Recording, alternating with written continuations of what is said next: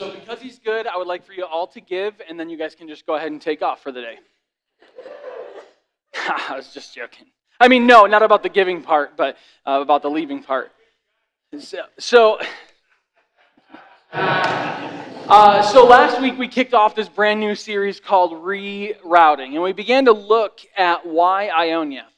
What um, what is the well to do here? And so we looked and we talked about our new vision statement. So the, the well exists to impact Ionia with the gospel uh, by, by us, by people learning uh, the Bible and then living out those biblical truths.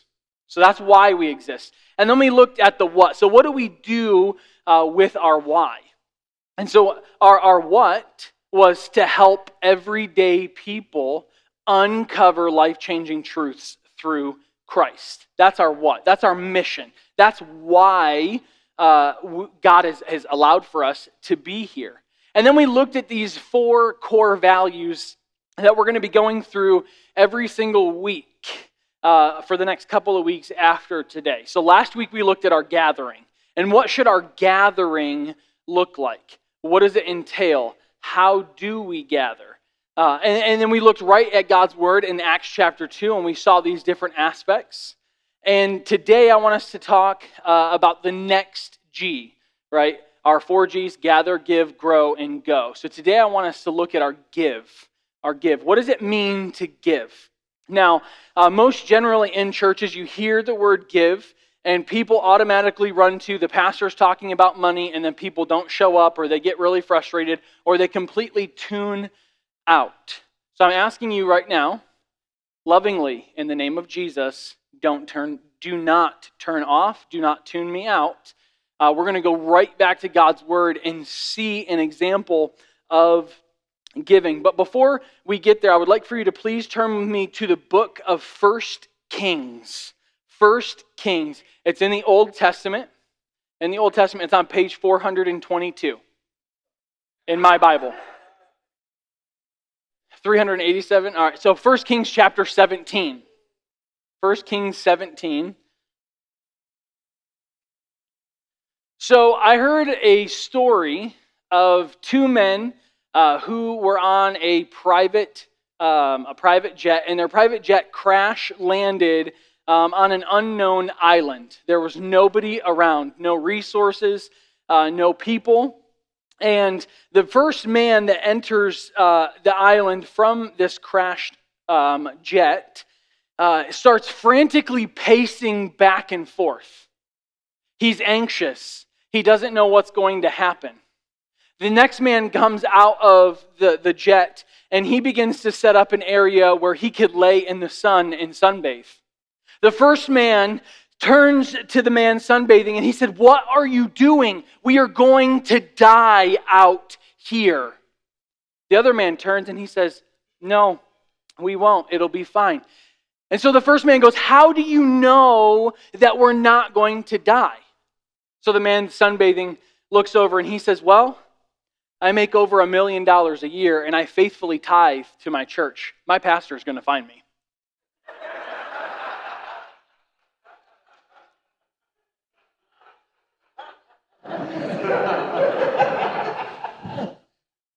as humorous as that story is, it identifies a key reason, though, why many pastors and churches avoid the topic of giving.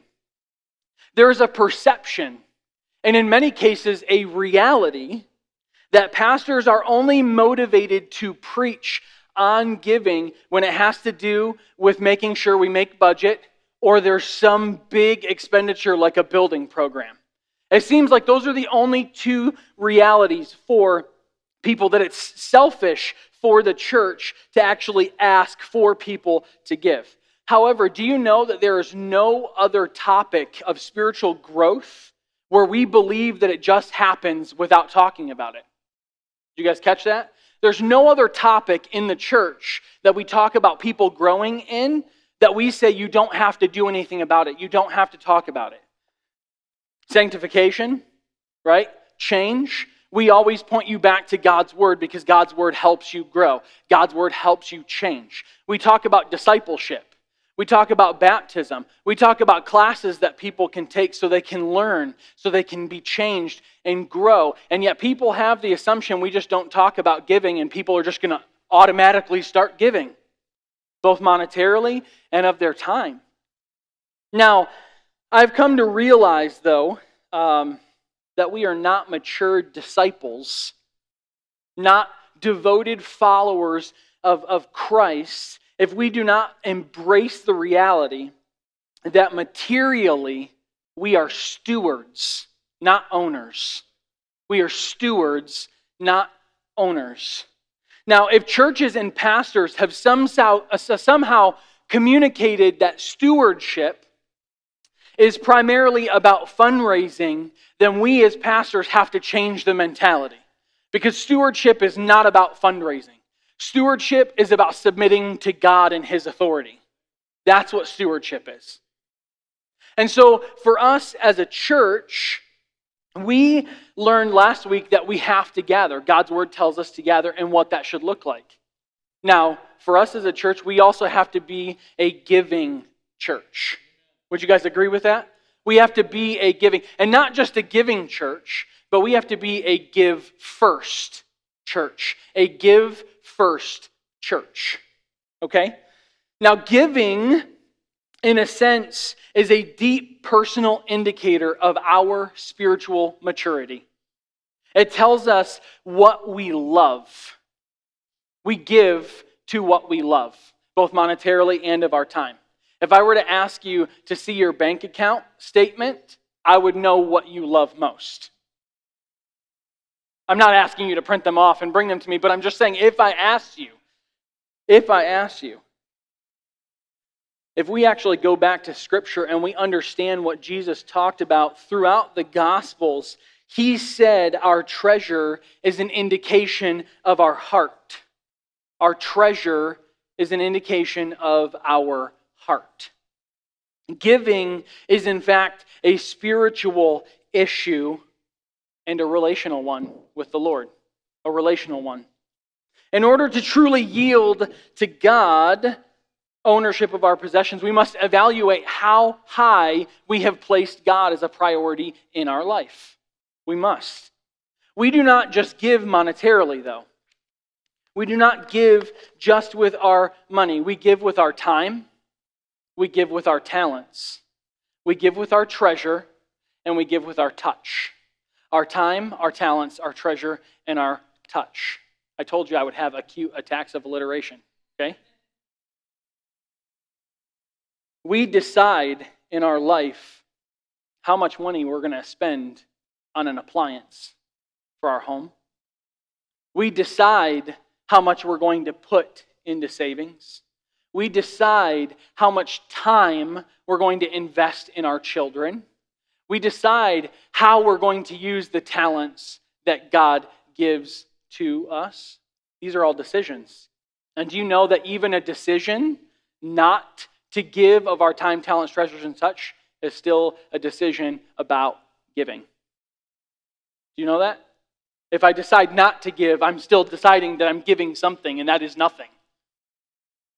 And in churches, we are so scared to touch on this topic because people want to hoard what is theirs.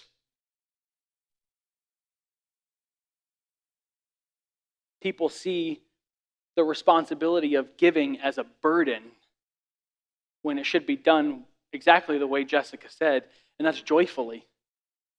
God Himself says in His Word that He loves a cheerful giver, one who is joyous. Why do you think we call it joy offering?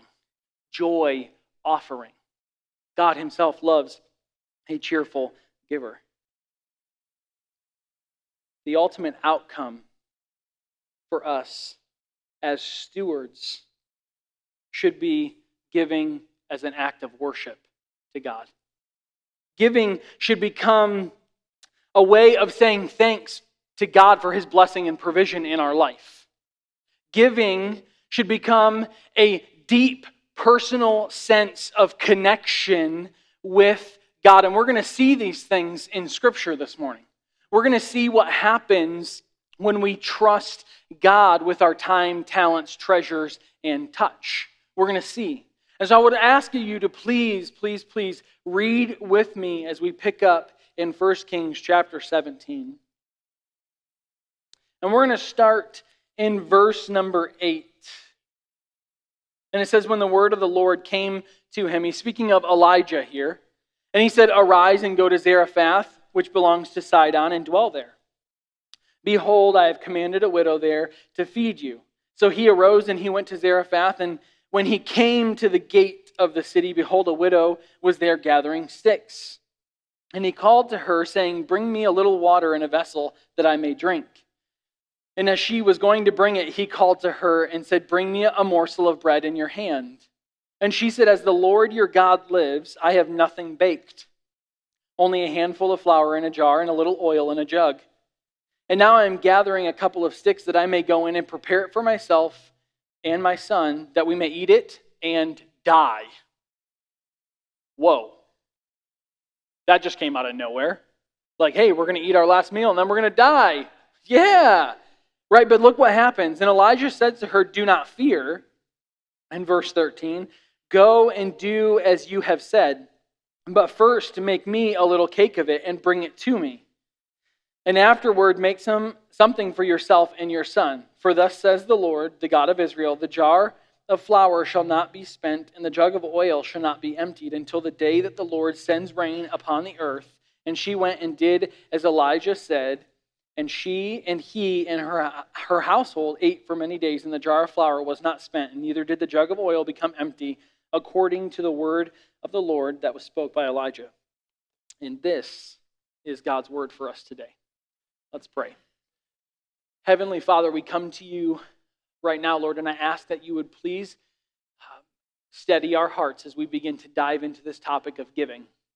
God, help us not uh, to stiff arm the Holy Spirit in this place.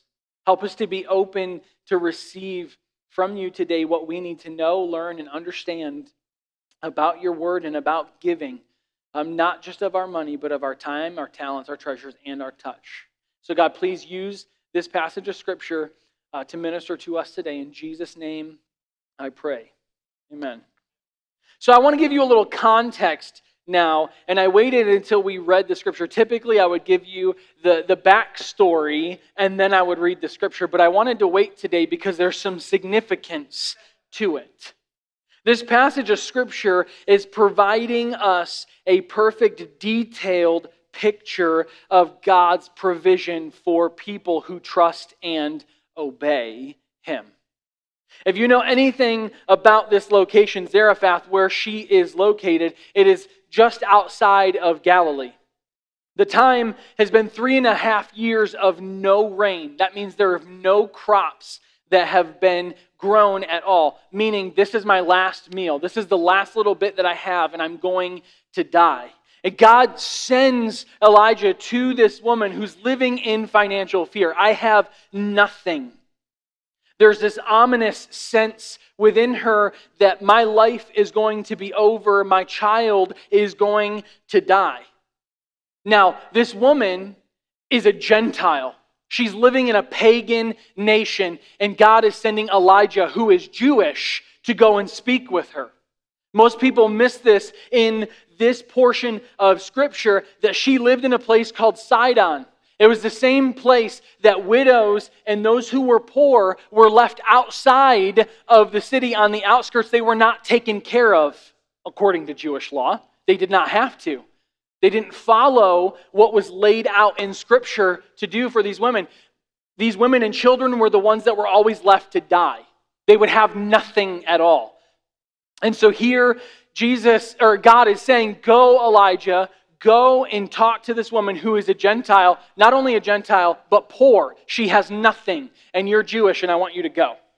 And so he gets up and he goes. Now, for those of you who know the backstory here of Elijah, he was actually hidden in a cave for the last three and a half years. He was in a cave and he was being fed by birds to keep himself alive. In this area of time, Elijah feels alone. He feels like there's nobody there who's sharing God's word except for him. And now he goes. He shows up and he tells this lady who has nothing, I'm thirsty, get me a drink. So she said, Okay, I, I, I, have some source of water here in which I will get this for you. And as she goes to do it in, in, in desperate um, plight of her situation, she's going to help this Jewish man. And as she goes to walk away, it's almost as if Elijah gets another jab in and says, Oh, while you're at it, bring me something to eat. While you're at it. And she's like, I, I don't have anything I have nothing baked. I have nothing here for you. And this little bit of food that I do have left is going to be my last meal. It's it. It's over. My, my son, my child, and I are going to die. And yet, he pushes just a little bit. If we look back to verse number 13, he does not back down his request. He says, Do not fear, go and do as you have said. So he's like, Go and make what you said you were going to make. But first, make me a little cake and bring it to me. Sounds a little selfish, doesn't it? Like, make me first. You ready? It's not selfish at all. You want to know why? Because Elijah was the representative of God. He was speaking exactly what God wanted him to speak to this woman. The representative of God. And he's saying, God is sovereign, obey his word. That's exactly what he's, no, he doesn't word it that way. He's telling her, do not fear, go do what you said, but give me mine first. And as God's representative, he says a miracle will happen if you give. A miracle will happen. So this woman has a decision to make here. There's a decision that must be made. Do I divide my very last meal and give it to this man? If I do this, my hunger pain will not subside tonight. The chances that I will go hungry quicker are sped up because I have given away the last of what I've had. This is the situation she finds herself. But this man of God has promised a miracle. How? How could this be?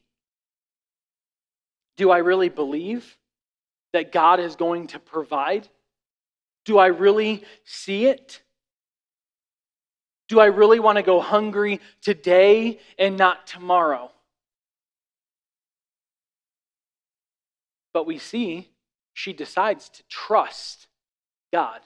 She decides to trust, and perhaps, maybe with a little bit of doubt, she thought to herself, What do I have to lose? What do I have to lose? She makes the bread divides it. Give Elijah his, and then for herself and for her son. But I want us to go back and read quickly in verse number 15. And it says, And she went and did as Elijah said, and she and he and her household ate for many days. For many days. And it says, And the jar of flour was not spent, and neither did the jug of oil become empty according to the word of the Lord that he spoke by Elijah. God did the miracle. God did the very thing that he said through Elijah I will ensure that you are taken care of. He did it. It's right there. Do we have to go back and read it? Yes? No? Say no if we don't have to. Like I just read it out loud to you, right?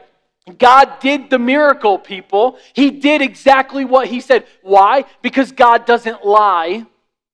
Someone say amen.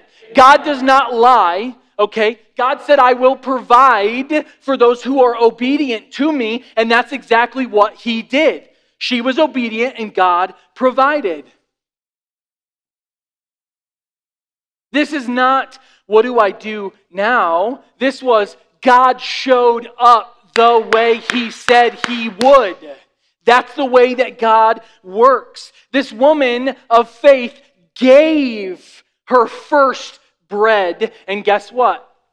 God gave her back her daily bread. Did you guys catch it? She gave, and God gave back her daily bread. This is another picture here, people, of the importance of giving God our time in Bible reading and in prayer. And I don't have time to dive into it, but this right here is a perfect picture of why we should spend time with the Lord.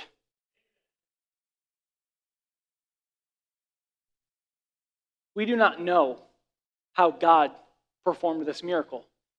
We don't, we don't get the manual to God's how to of how I provided the flour and the oil. It doesn't say. Maybe there was an angel that was given in a special assignment every single day to go and provide.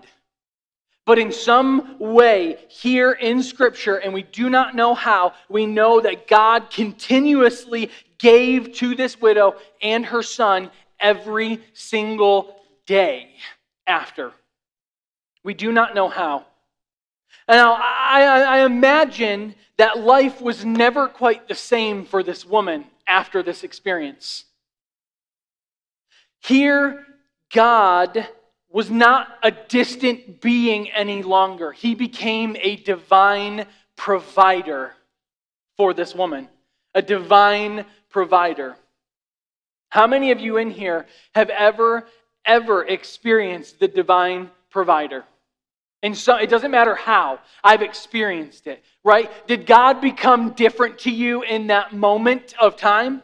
Even if it was for the next couple of weeks, like I was taken from the valley and now I'm on a spiritual high because God provided right when I need. Anybody? Just just the past? No, okay, great. That's what happened here for this lady. He personally cared for her. And you want to know what's awesome? God still does that today. He personally cares for people. Do you guys believe that?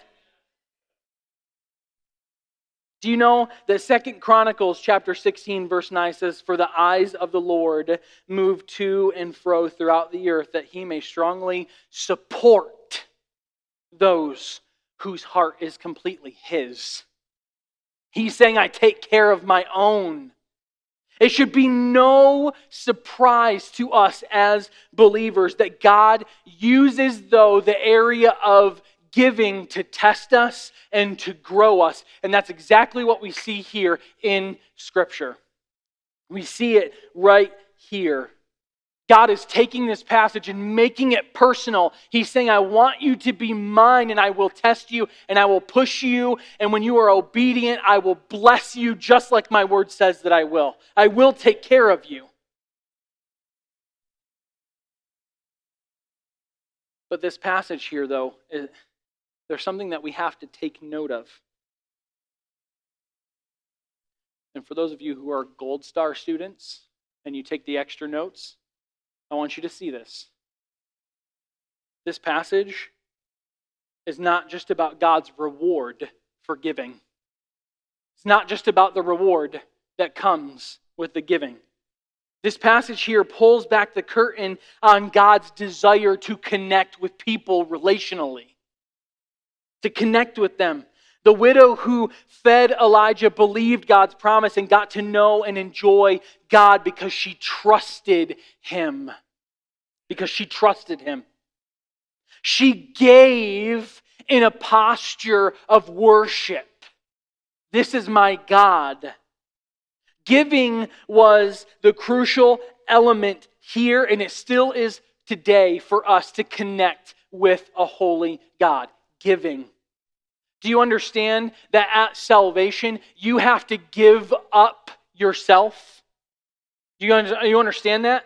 You're saying it's not about me. Like I'm giving myself, my past, I'm giving it all up so that I can walk in freedom. The giving starts from the moment of salvation, and then giving should happen for the rest of your walk here on this earth.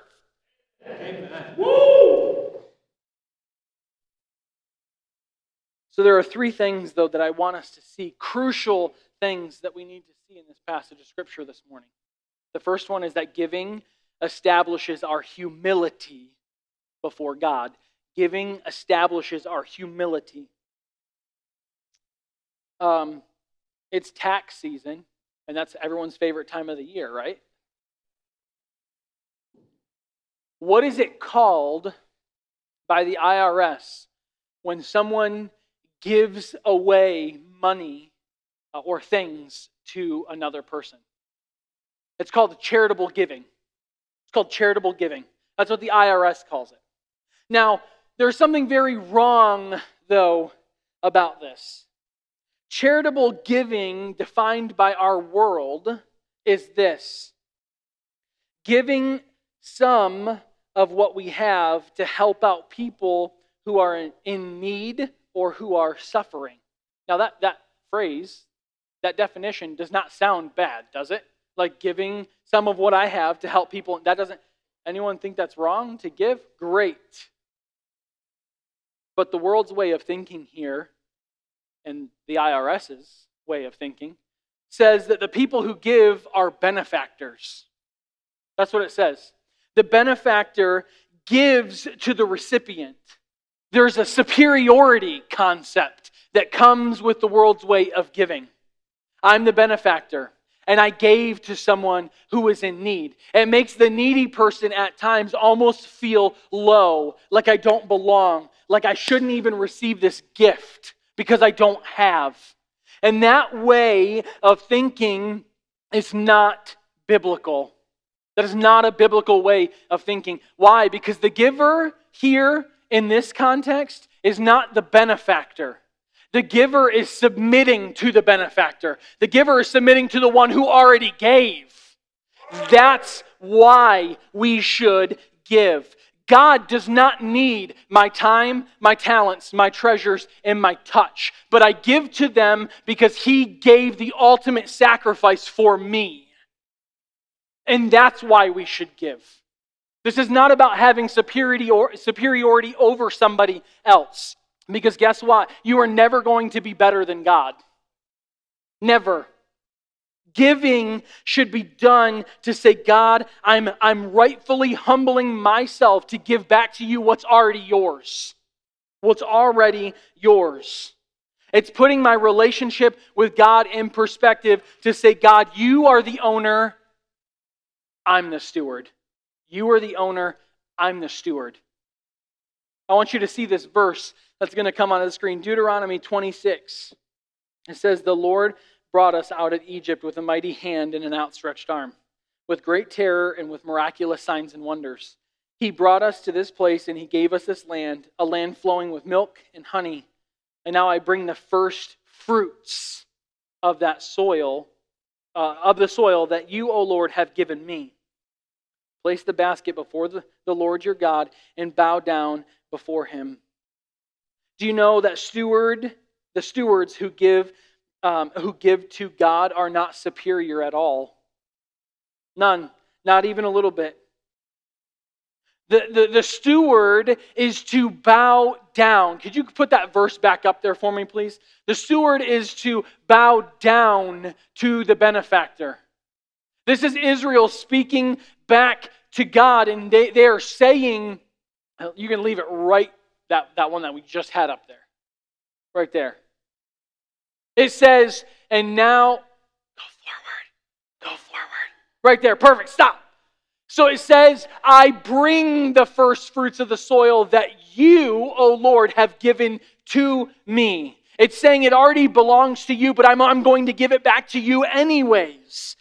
Like, God, I'm going to express gratitude for the blessing and provision that you have given because you alone are the owner and the benefactor, and you've blessed me, so I'm giving it back to you because I do not own it. I'm just here to steward it.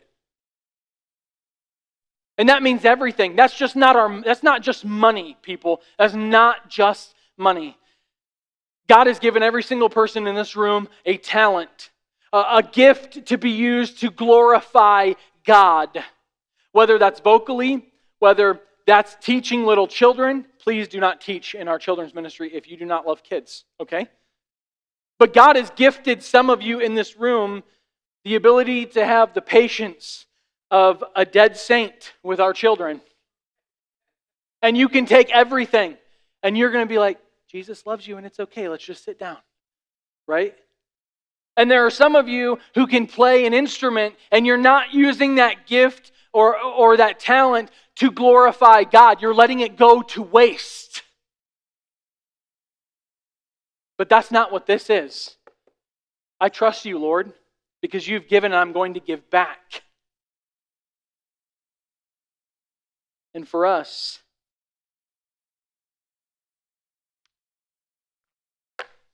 it doesn't mean that it's about giving people things. This is not about giving to the church.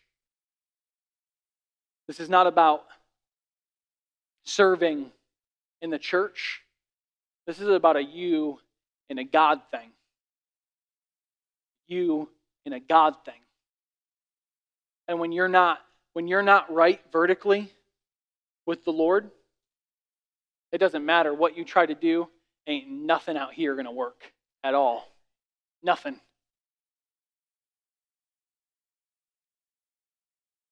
That is where the world's view of giving and the biblical view of giving are totally, completely different in opposite directions. Completely different directions.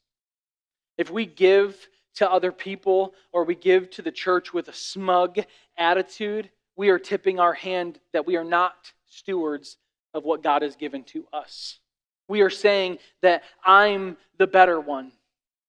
We should never give, ever, to have our name put out there like I'm the, I'm the best giver. We should never give to have our name placed on papers and on plaques, to have them plastered around to say, I gave. Never. That's not what this that, that's what the Pharisees did in the New Testament. The Pharisees gave so that people would see what they were doing. Moses said in that verse that's right there on, on the screen, he's saying, God gave us the land and God gave us the blessings. He was pointing all of the recognition back to the giver, back to the, the benefactor, God Himself. God Himself. And by giving back to God, they were saying, You have temporarily placed us in charge of this little bit but it doesn't belong to me. I'm going to steward, I'm going to care for it well, and I'm going to see to it that your kingdom goes forth. Not mine, not Jessica's, not the Wells, but God's kingdom. God's kingdom. So, the second thing I want us to see this morning is that giving is an expression of worship. Giving is an expression of worship. Um, is there anyone in here who likes to look at maps? Like you see a map. I'm not talking about like driving with with a map like 1985. I'm talking about like I just I like to see maps of of countries in the globe. Like anybody? Okay, so um, I'm I, I love geography and I love to look uh, just at just unique places uh, around the globe. But one of my favorite things to do, and do not laugh at me, uh, one of my favorite things to do is to get online to Google Earth, because uh, you can do this digitally for those of you who didn't know. And go on Google Earth, and I like to type in exact locations, or I like to zoom in like extremely far into places so that I can see like the sky view. And so I did this the other day, and I, I looked here at this building this property, the church property here from the outside. And the day that that picture was taken, I could see cars outside. I saw Jessica's car actually outside. Um, and I'm, I'm like looking at all of these different things, and I'm like, this is just so cool.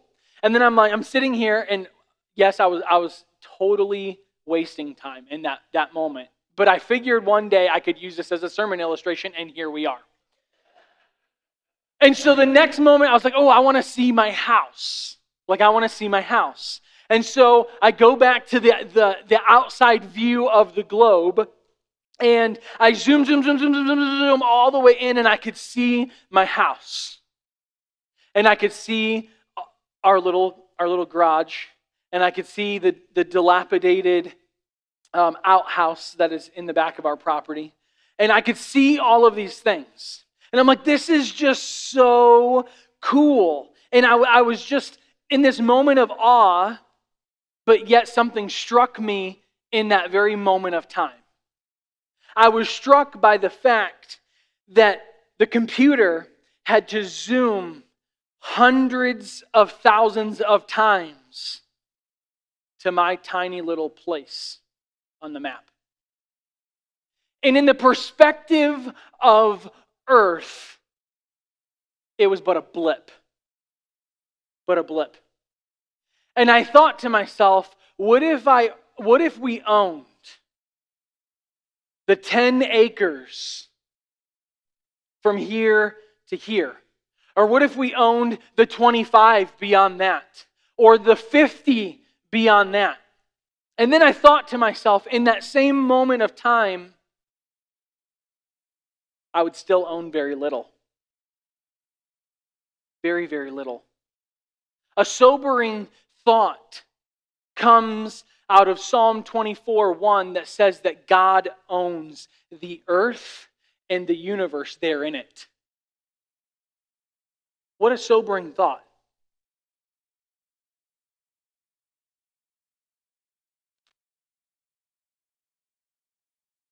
God has allowed for me and my family to own a little piece or to, to live on a piece of property. And as we've talked multiple times about owning this grand, massive plot of property, my thought always comes back to how would I utilize that property to glorify God? Would I bow down and worship God because of the property that He allowed for me to have? Do I bow down and worship God for the house that I live in currently? Do I bow down and worship God because of the job that He allows for me to have that provides for my family? Do I bow down and worship God because of the vehicle that gets me back and forth? Do I bow down and worship God because I'm able to provide groceries to cook meals? Do I bow down and worship God? Because honestly, giving back to God is that very thing. Bow down. Bow down. This is not me and my things, or Bree and I's things, or the Cahill things. This is a God thing. A God thing. And my response to what God has, has given to me as a provision and, and, and a blessing should be an act of bowing down in worship. I'm getting on my face before you, God, because without you, I wouldn't have any of this. None. And I'm going to just go here for a moment. The book of Romans, chapter 1, tells us that there are people in this world. And this is the worldly perspective here, people. The book of Romans tells us that there are people in this world that very blatantly deny the existence of God. Even though He has given to them. You can see God in creation. He has given us this life, and people deny. And you want to know what it says that that started from? The denial of the existence of God came from thankless hearts. Thankless hearts. What a very sad place to find yourself, thankless before God. But that thanklessness leads to not giving. Why? Because you're saying that I don't have enough for me, what was never yours to begin with. Bow down because God is great. The widow had a very tiny portion of flour and oil, and it served to acknowledge the very greatness of God because He was the one who provided the crops that made the flour and oil. Our gift might be big to us because it's a sacrifice. But to God, it's big only because it acknowledges that He is the only infinite owner. The only infinite owner. This little bit that I call giving is actually just my way of saying, God, you own everything. The, the tiny piece of, of bread that was given to Elijah, or the, the check that you write to support the church, or the few hours a month that you give to serve in a ministry is big in God's grand scheme only, only if the gift acknowledges and worships the real giver. Do you know that giving is literally an act of worship? Proverbs 3 9 tells us, Honor the Lord with your wealth, with the first fruits of all your crops. Do you know that word honor there in the Hebrew comes from the word meaning to glorify? To glorify. It acknowledges the importance of something, and in its root word means something that is heavy or weighty. Heavy or weighty, thus having significance. When applied to God, honoring Him means that we're ascribing worth above all things. When we bring our first fruits, so our gifts, our talents, our treasures, when we give these things to God, we are saying that God is the heavy weight of our life. That's what we're saying. He is my number one priority, and my needs are secondary. All of my needs are secondary. Giving trains our heart in relationship with the Lord. And the last thing I want us to see because of that is that giving expresses our trust. Giving expresses our trust in God. I have a question for you this morning as we uh, begin to close. Do you trust God? Do you trust God? Do you really trust God? I want you to think about that. From don't answer out loud. Don't raise your hand. Do you trust the Lord? Do you trust what He's doing in your life? Do you trust what He's going to do in your marriage? Do you trust what He's going to do in the lives of your children? Do you trust? Because giving to God says, I trust you will provide. Giving is the key training ground to God that produces that trust connection. Go back and read through the book of Malachi. Malachi says this, and only one of the verses are going to come to the screen. It says, Bring the whole tithe into the storehouse, that there may be food in my house. This is God saying, My house. He says, Test me in this. Test me, says the Lord Almighty, and see if I will not throw open the floodgates of heaven and pour out so much blessing that you will not have enough room for it. Go back to the book of Exodus. When the entire church was building the temple, every person brought and gave of their own time, talents, treasure, and touch. And it got to the point where Moses had to tell the people to stop giving because we have an abundance of. Could you imagine if I stood before you and said, You no longer have to give to us because we have way too much? That's what happened in Scripture because people understood what it meant to give back to God first. They understood because it was reverent worship. They were like, this is it. And it was all based upon a trust relationship because God provided and provided and provided and provided and provided over and over and over and over again, and He still does today. Still does. Well, that's great. That's great, Pastor. So, what do I do? Trust God. That's hard. Would you guys agree that trusting God can be hard at times? That's hard. So, how do we learn to trust God? How do we learn to trust God. Now, please do not take this and run with what I'm about to say, okay? But Malachi 3:10, right there on the screen, what does he say? He says, "Test me in this. Test me in this." I'm not asking you to go home and be like Gideon, okay? Do not throw a fleece out every single time something happens. That's not what I'm saying. That's not trust. But why don't you why don't you start giving of your time, your talents, your treasures, touch, and watch, watch and see God move. Watch and see. Watch and see. So, for you today in this building, for those of you online, only you know, only you know what God is calling you to do. And as we've been talking today, something has already been stuck in your minds about how you could start giving to God. How? How you could. And if you're like, well, I want to serve, but I don't know where there is to serve, well, guess what? We need greeters. We need people in our children's ministry. We need people in our tech ministry. We need people to serve up here on the platform with us. We need people in security. There are many ways in which you can serve.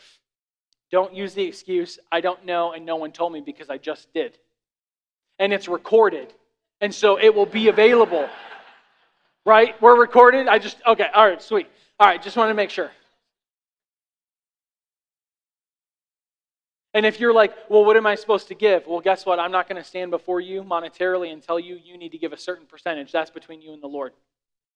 I can tell you what they gave in the Bible, but I'm not going to stand here and say that you, you have to give 10%. And if you don't, then you're not a believer because I don't, I don't agree with that.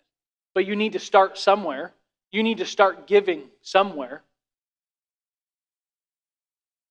That's between you and the Lord. But I'm, I want to close with a story, though, something to encourage you with. About 10 years ago, um, I finally had, had broken down and, and told the Lord, like, God, I know you've been calling me into ministry. I know that you want me to pastor people. I know that you want me to share the gospel. I know that you want me to disciple. And up until that point, I did not want to give in.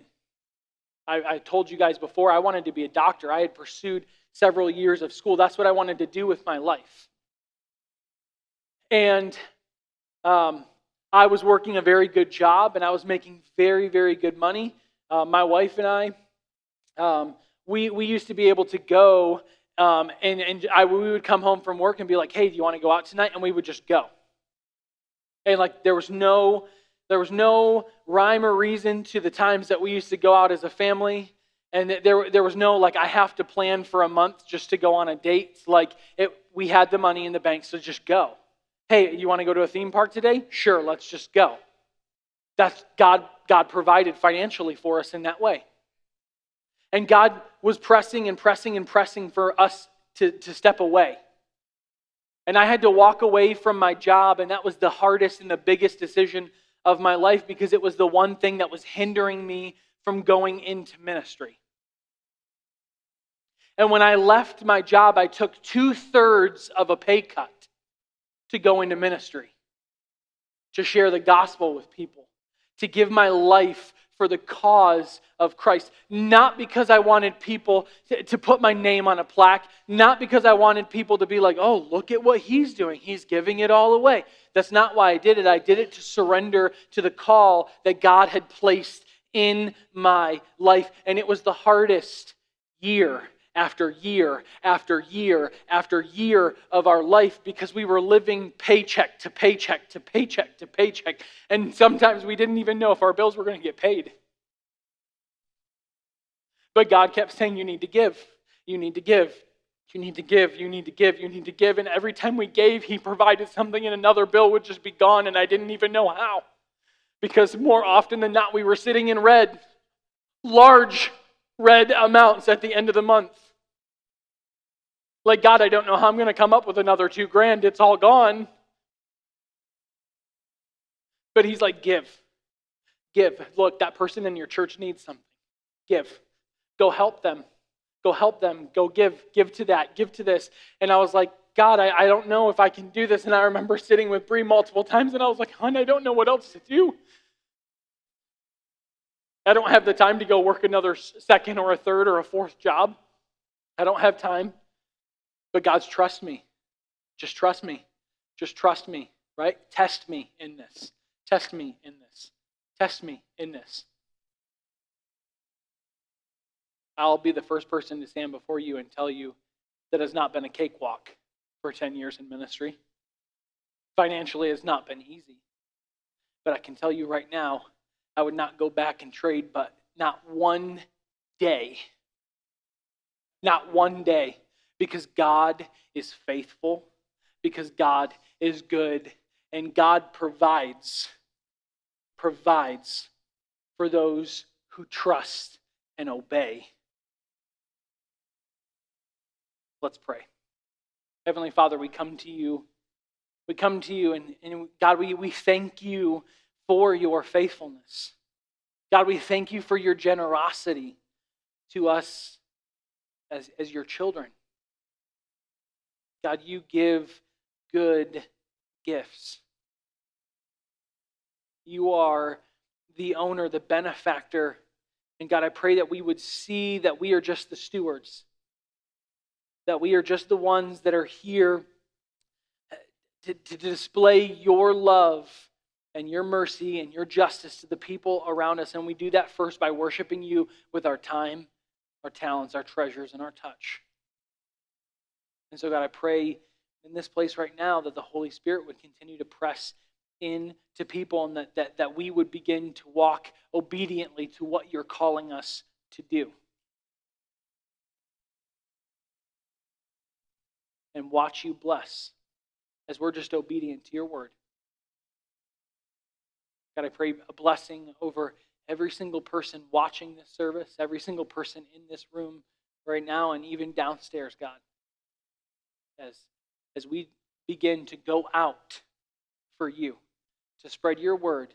God, you have given us a clear direction. I pray that we will walk obediently in that.